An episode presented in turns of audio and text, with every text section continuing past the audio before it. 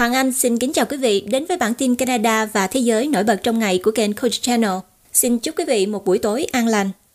Thưa quý vị, dự báo thời tiết của tỉnh Ontario cảnh báo cá lạnh thấu xương và có thể 20 cm tuyết ở một số khu vực. Cơ quan chính phủ cảnh báo người dân rằng thời tiết quá lạnh khiến mọi người có thể gặp rủi ro.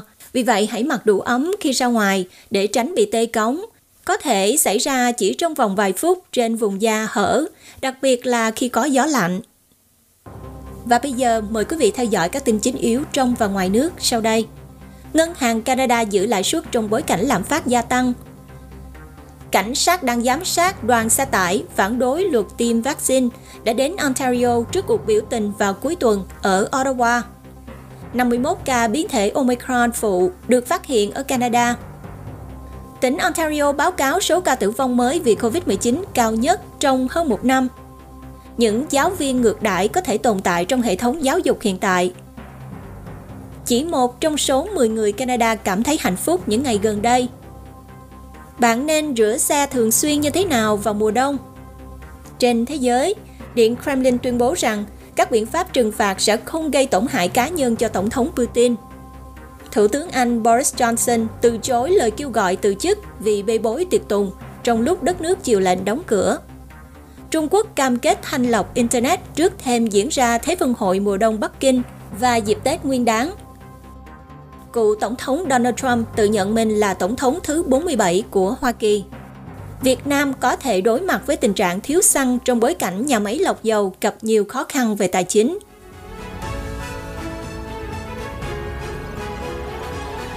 Thưa quý vị, Ngân hàng Trung ương Canada hôm nay đã tuyên bố giữ lãi suất định hướng của mình ở mức chạm đáy giữ lại các đợt tăng theo kế hoạch nhằm mục đích kiểm soát lạm phát gia tăng.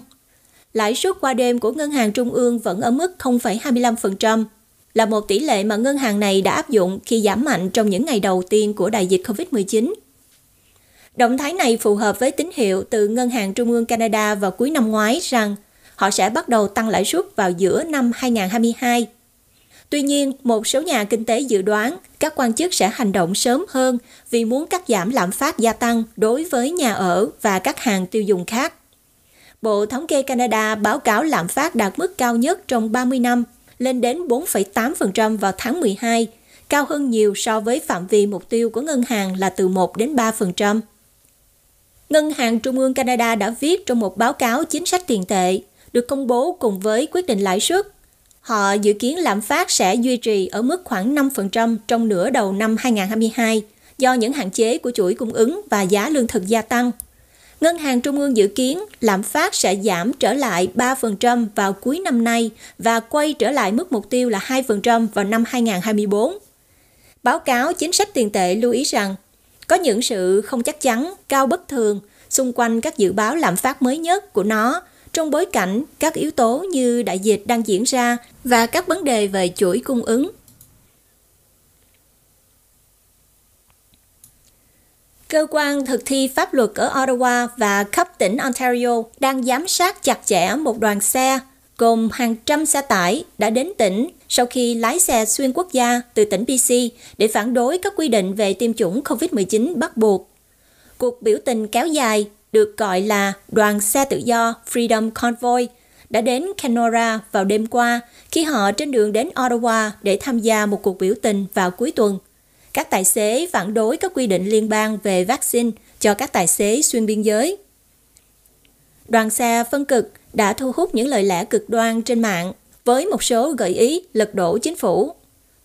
Một trong những người tổ chức đoàn xe đã đăng lên Facebook yêu cầu những người ủng hộ ghi lại biển số xe và số xe tải của bất kỳ tài xế nào mà có ý định sử dụng hành vi bạo lực. Nhóm dự kiến sẽ lái xe qua khu vực đại đô thị Toronto vào thứ Năm, trước khi đến thủ đô của quốc gia, để tham gia một biểu tình tại Parliament Hill vào thứ Bảy. Cảnh sát tỉnh Ontario cho biết họ đã chuẩn bị có khả năng tình trạng rối loạn gây gián đoạn giao thông trên đường cao tốc ở khu vực đại đô thị Toronto từ thứ năm đến thứ bảy và đang yêu cầu các tài xế kiên nhẫn khi theo dõi tình hình. Những người lái xe tải đã được chào đón bởi những người ủng hộ trong suốt hành trình của họ và các tài xế địa phương cũng tham gia cùng nhóm trên đường đi.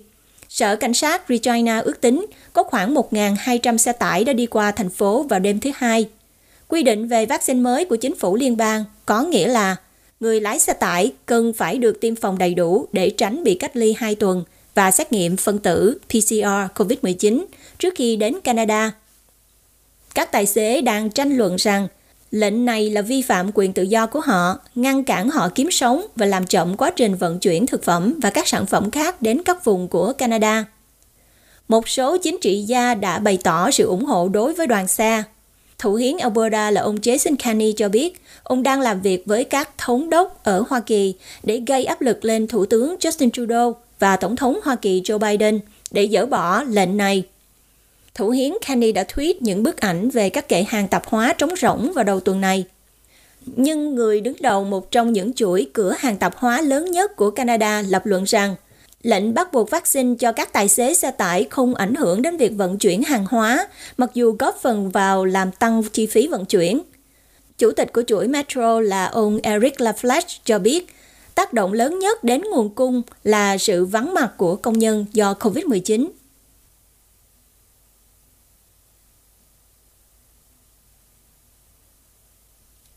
Cơ quan Y tế Công cộng của Canada xác nhận có 51 trường hợp nhiễm biến thể BA.2 là dòng phụ của Omicron đã được phát hiện ở Canada, chủ yếu là từ khách du lịch quốc tế. Người phát ngôn viên của Cơ quan Y tế Công cộng cho biết các nhà khoa học đang hợp tác chặt chẽ với các chuyên gia trong nước và quốc tế để theo dõi và đánh giá biến thể BA.2, nhưng cho biết thêm rằng vẫn còn quá sớm để xác định liệu nó có trở thành một biến thể đáng lo ngại như biến thể BA.1 Omicron ban đầu đã nhanh chóng trở nên thống trị xung quanh thế giới hay không? Khoảng 10.000 trường hợp biến thể BA.2 đã được báo cáo ở ít nhất 50 quốc gia trên thế giới. Một số người đã gọi nó là Omicron tàng hình, do nó khó phát hiện hơn trong các xét nghiệm PCR do cấu tạo gene của nó. Cho đến nay thì một số ít các biến thể phụ Omicron có các đột biến khác nhau đã được xác định – nhưng biến thể BA.2 đang được chú ý vì có sự gia tăng các trường hợp ở Canada. Ở Đan Mạch thì biến thể phụ hiện chiếm gần một nửa tổng số trường hợp Omicron. Có những dấu hiệu ban đầu cho thấy biến thể BA.2 có thể dễ lây truyền hơn so với biến thể Omicron ban đầu, nhưng vẫn chưa rõ tác động của nó đối với làn sóng nhiễm trùng hiện nay. Tổ chức Y tế Thế giới đã kêu gọi ưu tiên nghiên cứu BA.2 hơn các biến thể phụ khác của dòng Omicron.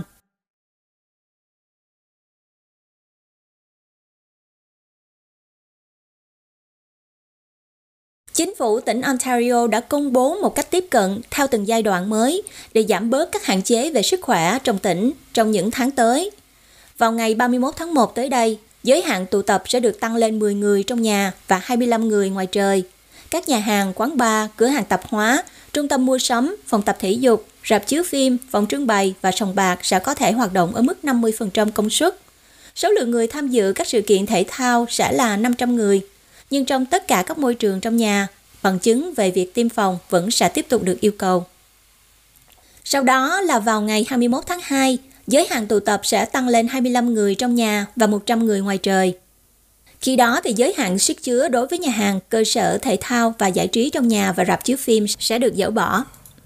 Tuy nhiên, câu lạc bộ đêm và tiệc cưới trong không gian hồi hộp hoặc là sự kiện nơi có khiêu vũ sẽ phải hoạt động với 25% công suất nhưng trong tất cả môi trường trong nhà, bằng chứng về việc tiêm phòng vẫn sẽ được yêu cầu. Vào ngày 14 tháng 3 thì chính phủ sẽ dỡ bỏ giới hạn sức chứa cho tất cả môi trường công cộng trong nhà, nhưng bằng chứng tiêm phòng vẫn sẽ tiếp tục được yêu cầu. Giới hạn tụ tập cũng sẽ được đặt ở mức 50 người trong nhà, nhưng sẽ không có giới hạn cho các cuộc tụ tập bên ngoài trời.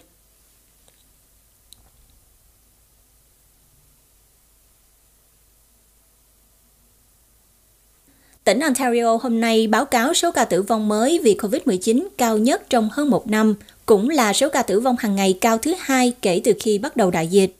Tỉnh đã báo cáo có 92 ca tử vong mới, nhưng Bộ Y tế cho biết 89 ca tử vong mới được báo cáo xảy ra trong 21 ngày qua. Hiện có 4.016 người nhập viện do virus, tăng nhẹ so với 4.008 người của ngày hôm trước. Hiện có 608 bệnh nhân trong phòng ICU, đã giảm so với con số 626 bệnh nhân của ngày hôm trước. Trong số bệnh nhân này có 367 người đang cần trợ thở máy.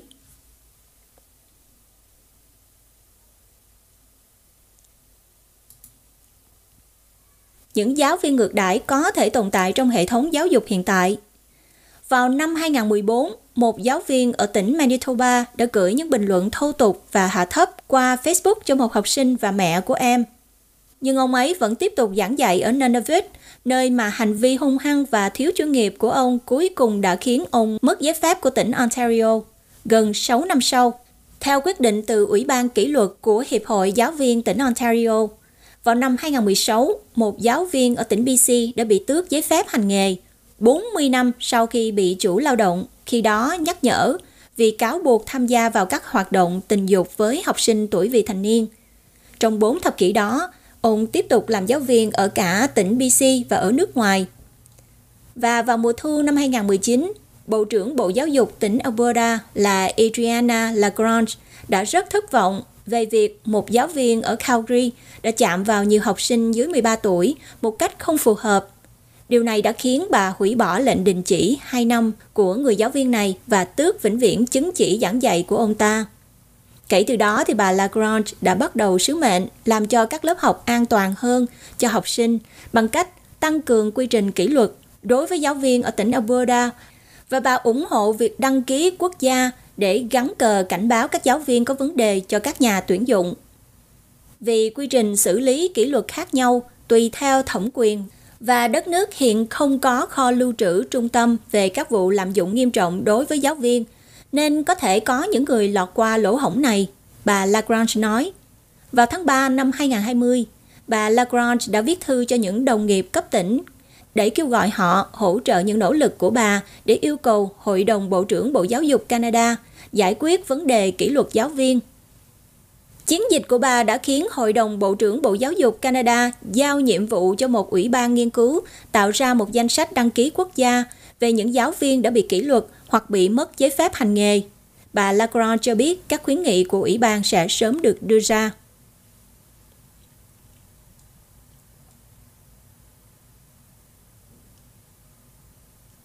Thưa quý vị, với tình hình dịch bệnh vẫn kéo dài, chỉ một trong số 10 người Canada cảm thấy hạnh phúc những ngày gần đây. Theo một số nghiên cứu mới được công bố, đánh giá sức khỏe tinh thần của người Canada trong 2 năm sau đại dịch đã cho thấy một số kết quả rất ảm đạm, mặc dù khá bất ngờ, với một số lượng lớn người được hỏi nói rằng họ vẫn lo lắng và trầm cảm nghiêm trọng. Một báo cáo từ Trung tâm về nghiện và sức khỏe tâm thần của CAMH có trụ sở tại Toronto cho thấy mức độ lo lắng trầm cảm và cảm giác cô đơn hiện đang cao ngang với mức ở đầu đại dịch và còn tồi tệ hơn so với giữa năm ngoái khi số ca COVID-19 thấp hơn nhiều và các tỉnh ít bị đóng cửa hơn nhiều. Chỉ hơn 25% người tham gia cho biết họ lo lắng từ mức độ trung bình đến nghiêm trọng so với 19% vào tháng 7 của năm 2021, trong khi 24,1% cho biết họ đang cảm thấy cô đơn và 22,3% cho rằng bản thân bị trầm cảm nhiều người trở nên sợ bị nhiễm virus hơn là trước đây vì Omicron đang tràn lan. Như các chuyên gia của trung tâm CAMH lưu ý, sau tất cả những thăng trầm của đại dịch, về mặt sức khỏe tinh thần tổng thể của người dân Canada, theo nhiều cách, chúng ta đang quay trở lại tình trạng của hai năm trước. Họ cũng lưu ý rằng dân số bi quan hơn và ít khả năng phục hồi hơn so với những làn sóng dịch trước đó. Trong khi đó, thì một cuộc khảo sát thứ hai về chủ đề này từ viện Angus Reid cho thấy kết quả thậm chí còn tồi tệ hơn, với chỉ 12% số người tham gia nói rằng họ cảm thấy hạnh phúc trong những tuần gần đây, so với 23% nói rằng họ đang chán nản. Trong cuộc khảo sát đó, một con số đáng kinh ngạc, 36% người dân Canada cho biết họ đang phải vật lộn với sức khỏe tinh thần của mình, trong khi 37% cho rằng bản thân cảm thấy lo lắng 40% cảm thấy thất vọng và 48% thấy mệt mỏi với mọi thứ. Gần một nửa số người nói rằng lạm dụng rượu là một vấn đề nghiêm trọng đối với họ hoặc một người nào đó mà họ biết trong thời gian gần đây. Những người sống ở tỉnh Ontario được phát hiện là những người có nhiều khả năng bị các vấn đề sức khỏe tinh thần liên quan đến đại dịch, có lẽ do thời gian đóng cửa quá dài và các biện pháp y tế công cộng nghiêm ngặt khác.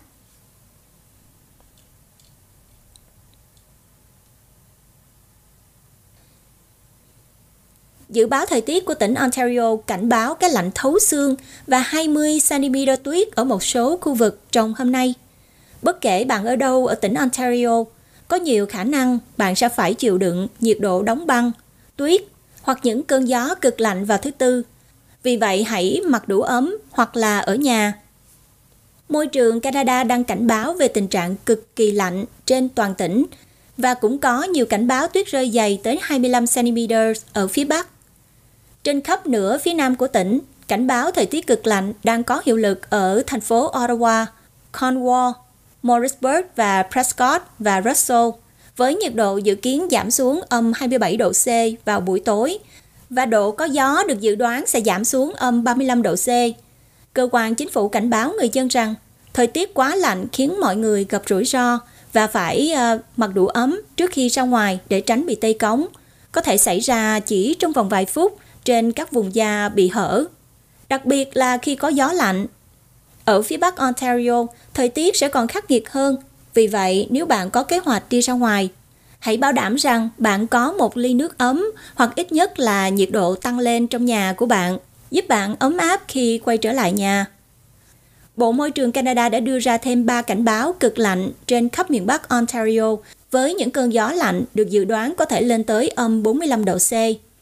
Tại một số khu vực, gió giật được dự báo sẽ lên đến mức 70 đến 80 km một giờ vào đêm nay và tiếp tục sang sáng thứ năm.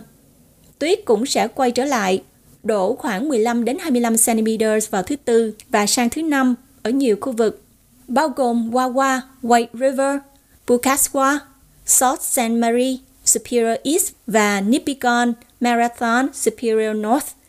Vì vậy, à, nếu bạn đủ ấm để à, tránh bị tê cống, đây cũng có thể là một ngày tuyệt vời để trượt tuyết.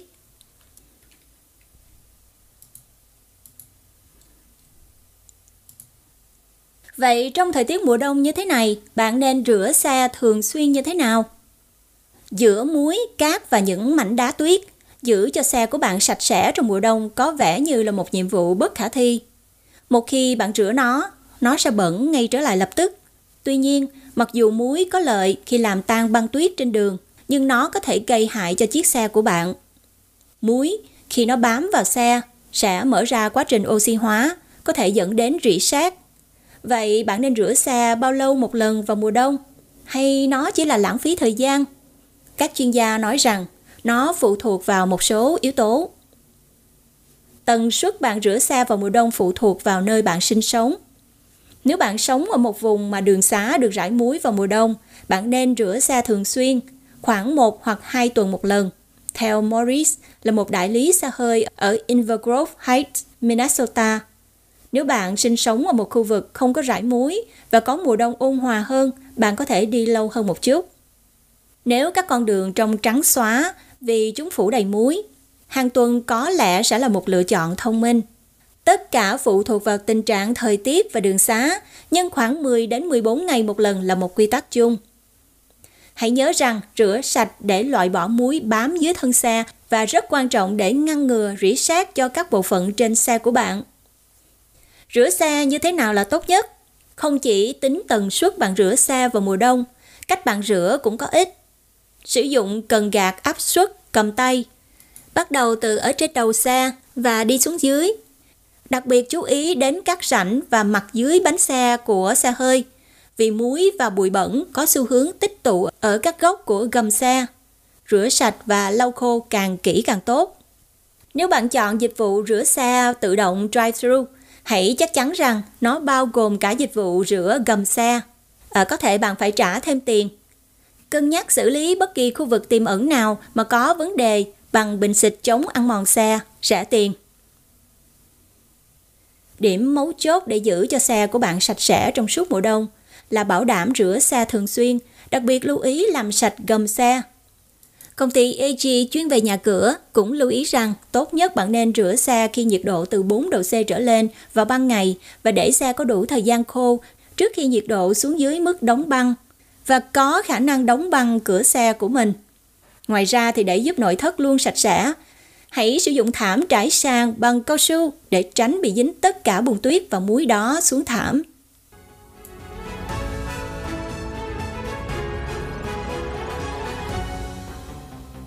Quý vị và các bạn đang theo dõi bản tin Canada và Thế giới trên kênh Culture Channel. Nếu quý vị chưa đăng ký kênh, chúng tôi kính mời quý vị đăng ký kênh và đón theo dõi những video mới tiếp theo. Và để ủng hộ cho chương trình, rất mong quý vị nhấn nút like, chia sẻ phản hồi và chia sẻ video. Xin chân thành cảm ơn quý vị và các bạn. Tiếp theo trong bản tin, mời quý vị theo dõi một số tin thế giới đáng chú ý như sau. Điện Kremlin tuyên bố rằng các biện pháp trừng phạt sẽ không gây tổn hại cá nhân cho Tổng thống Putin. Thủ tướng Anh Boris Johnson từ chối lời kêu gọi từ chức vì bê bối tiệc tùng trong lúc đất nước chịu lệnh đóng cửa. Trung Quốc cam kết thanh lọc Internet trước thềm diễn ra Thế vận hội mùa đông Bắc Kinh và dịp Tết Nguyên đáng. Cựu Tổng thống Donald Trump tự nhận mình là Tổng thống thứ 47 của Hoa Kỳ. Việt Nam có thể đối mặt với tình trạng thiếu xăng trong bối cảnh nhà máy lọc dầu gặp nhiều khó khăn về tài chính. Điện Kremlin vào thứ Tư hôm nay nói rằng, việc áp đặt các biện pháp trừng phạt đối với cá nhân Tổng thống Nga Vladimir Putin sẽ là sự phá hoại về mặt chính trị và sẽ không gây tổn hại cho ông Putin. Động thái này được đưa ra một ngày sau khi Tổng thống Joe Biden đã cảnh báo rằng các biện pháp trừng phạt nhắm vào cá nhân ông Putin sẽ được coi là một biện pháp chống lại nhà lãnh đạo của Nga để buộc Moscow ngừng mọi nỗ lực xâm phạm vào Ukraine. Theo người phát ngôn Điện Kremlin là Dmitry Peskov cho biết, các biện pháp trừng phạt cá nhân đối với Tổng thống Putin sẽ không gây đau đớn nhưng sẽ hủy hoại về mặt chính trị. Ông Peskov trước đây đã tuyên bố rằng các biện pháp trừng phạt cá nhân như vậy sẽ tương đương với việc cắt đứt ngoại giao. Trong thời gian gần đây, Nga đã tập trung gần 100.000 quân đội ở biên giới với Ukraine, nhưng lại bác bỏ tuyên bố rằng họ có kế hoạch xâm lược nhà nước Liên Xô cũ. Các nhà lãnh đạo Mỹ đã nỗ lực trong nhiều tuần để xây dựng một thỏa thuận với các đồng minh châu Âu về một kế hoạch trừng phạt nếu Nga tấn công. Nhưng điều này đã được chứng minh là khó đạt được sự đồng thuận vì nhiều nước châu Âu vẫn phụ thuộc vào Nga về năng lượng và liên kết doanh nghiệp Nga đã không tuân theo các lời kêu gọi lặp đi lặp lại của Mỹ để rút quân. Trong khi đó, Vương quốc Anh hiện đang cảnh báo các đồng minh rằng Moscow đang có kế hoạch thiết lập vai trò lãnh đạo thân Nga ở thủ đô Kiev của Ukraine. Tại Vương quốc Anh, Thủ tướng Boris Johnson hôm thứ Tư đã bác bỏ lời kêu gọi từ chức của phe đối lập trước việc ông đã tham dự các bữa tiệc trong lúc đất nước đang chịu lệnh đóng cửa. Tuy nhiên, Thủ tướng Johnson lại chấp nhận quy tắc khác được áp dụng với ông là về việc các bộ trưởng sẽ bị mất việc nếu họ cố tình đánh lừa quốc hội. Khi được lãnh đạo đảng lao động đối lập là Keir Starmer hỏi rằng nếu bộ luật của các bộ trưởng quy định rằng những người đã cố ý đánh lừa quốc hội nên đề nghị từ chức sẽ được áp dụng cho ông Johnson, vị Thủ tướng Anh đã nói rằng chuyện đó là tất nhiên. Tuy nhiên, khi ông Starmer chất vấn rằng Vậy bây giờ ông sẽ từ chức phải không? Thủ tướng Johnson đã phủ nhận. Thủ tướng Johnson đã đưa ra nhiều cách giải thích về các bữa tiệc mà ông đã tham dự. Đầu tiên, ông nói rằng không có quy tắc nào đã bị phá vỡ, nhưng sau đó ông đã xin lỗi người dân Anh vì những cuộc tụ họp đó mang sắc thái đạo đức giả quá rõ ràng. Ngoài ra, ông Johnson cũng đã phủ nhận cáo buộc về việc ông đã được cảnh báo trước về bữa tiệc được gọi là mang theo rượu của bạn diễn ra hồi tháng 5 của năm 2020. Trong khi đó, ITV hôm thứ Hai đưa tin rằng Tổng thống Johnson và phu nhân Kerry đã tham dự một bữa tiệc bất ngờ lên đến 30 người nhân dịp sinh nhật của ông trong văn phòng nội các ở Downing Street hồi tháng 6 năm 2020. Hiện vẫn chưa rõ khi nào kết quả cuộc điều tra được công bố, đặc biệt là khi cảnh sát đã mở cuộc điều tra riêng về các sự kiện ở Downing Street, gây áp lực lên Thủ tướng Johnson. Về phần mình thì ông Johnson nói rằng ông không thể đề cập đến các cuộc điều tra về những bữa tiệc bị cáo buộc. Ông Johnson cho rằng chính phủ của ông đã tập trung vào mỗi việc thúc đẩy tăng trưởng kinh tế và dẫn đầu các phản ứng của phương Tây đối với cuộc khủng hoảng Ukraine. Trung Quốc thì cam kết thanh lọc Internet trước thềm diễn ra Thế vận hội mùa đông Bắc Kinh và dịp Tết Nguyên đáng.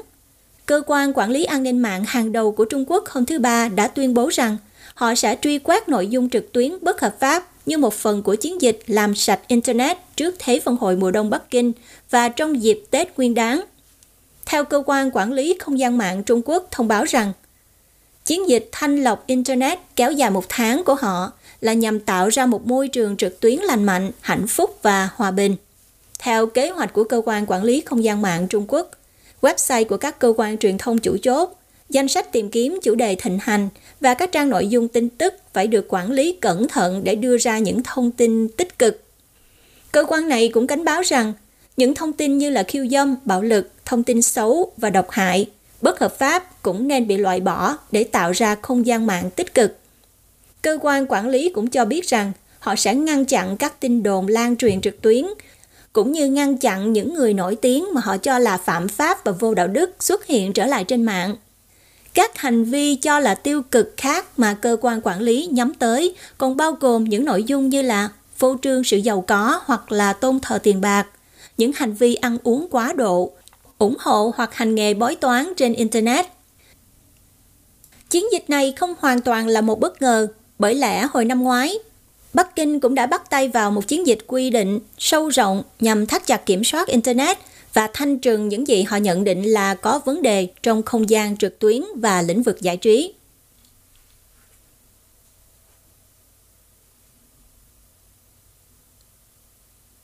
Tại Hoa Kỳ, theo một video được đăng tải trên mạng xã hội vào thứ Tư hôm nay, khi cựu Tổng thống Mỹ Donald Trump đang chuẩn bị phát bóng trên sân golf của mình, một người chơi cùng đã nói rằng đây là Tổng thống thứ 45 của Mỹ. Ông Trump ngay lập tức đã sửa lưng người này và nói rằng thứ 45 và thứ 47. Trong video, cựu Tổng thống Mỹ đã đội chiếc mũ lưỡi trai đỏ với dòng chữ MAGA, tức là Make America Great Again, làm cho nước Mỹ vĩ đại trở lại, ở phía trước và con số 45 ở bên cạnh. Những người chơi cùng đã tỏ ra thích thú với phản ứng của cựu Tổng thống Trump. Bên cạnh đó thì trên mạng xã hội, nhiều người ủng hộ cựu Tổng thống Trump cũng lập tức bày tỏ vui mừng khi xem video. Vậy là về cơ bản, ông Trump đã xác nhận ông ấy sẽ tranh cử năm 2024.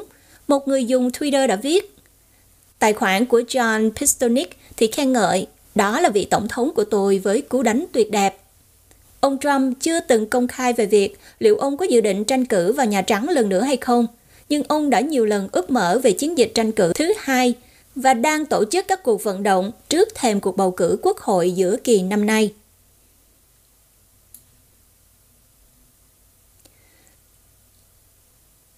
Việt Nam có thể đối mặt với tình trạng thiếu xăng trong bối cảnh nhà máy lọc dầu gặp khó khăn về tài chính. Tình trạng thiếu xăng bùng phát kể từ khi nhà máy lọc dầu Nghi Sơn lớn nhất Việt Nam đã cắt giảm 20% sản lượng do các vấn đề tài chính và có vẻ như là nhà máy sẽ đóng cửa. Nhà máy lọc dầu ở tỉnh miền Trung Thanh Hóa không có kinh phí để nhập khẩu dầu thô và có thể phải tạm dừng hoạt động kể từ tháng 2 nếu vấn đề không được giải quyết. Thị phần nguồn cung của lọc hóa dầu Nghi Sơn là khoảng hơn 35%, Tập đoàn Xăng dầu Việt Nam Petrolimax dự kiến mua khoảng 235.000 đến 265.000 mét khối xăng dầu một tháng từ nhà máy lọc dầu Nghi Sơn trong năm nay. Tuy nhiên, trước diễn biến của nhà máy lọc dầu Nghi Sơn, PetroliMax lo ngại về nguy cơ thiếu nghiêm trọng nguồn cung xăng dầu trong những tuần tới, nhất là trong dịp lễ Tết Nguyên đán, khi nhu cầu tiêu thụ xăng dầu trong nước tăng cao các nhà phân phối khác cũng lo lắng về khả năng thiếu hụt và một số đang có kế hoạch mua từ các công ty địa phương khác hoặc là thậm chí là nhập khẩu. Xăng dầu toàn cầu hiện đang trên đà tăng nhanh kể từ tháng 12. Một thùng xăng đã ở mức trên 90 đô la Mỹ và không có dấu hiệu giảm.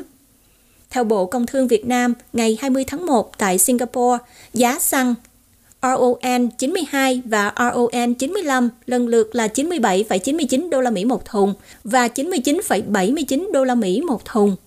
Dầu hỏa và dầu diesel được bán ở mức 98,10 đô la Mỹ và 100,64 đô la Mỹ. Nhà máy lọc dầu Nghi Sơn có công suất 10 triệu tấn một năm, gấp đôi so với nhà máy lọc dầu khác của đất nước là Dung Quốc ở tỉnh Quảng Ngãi.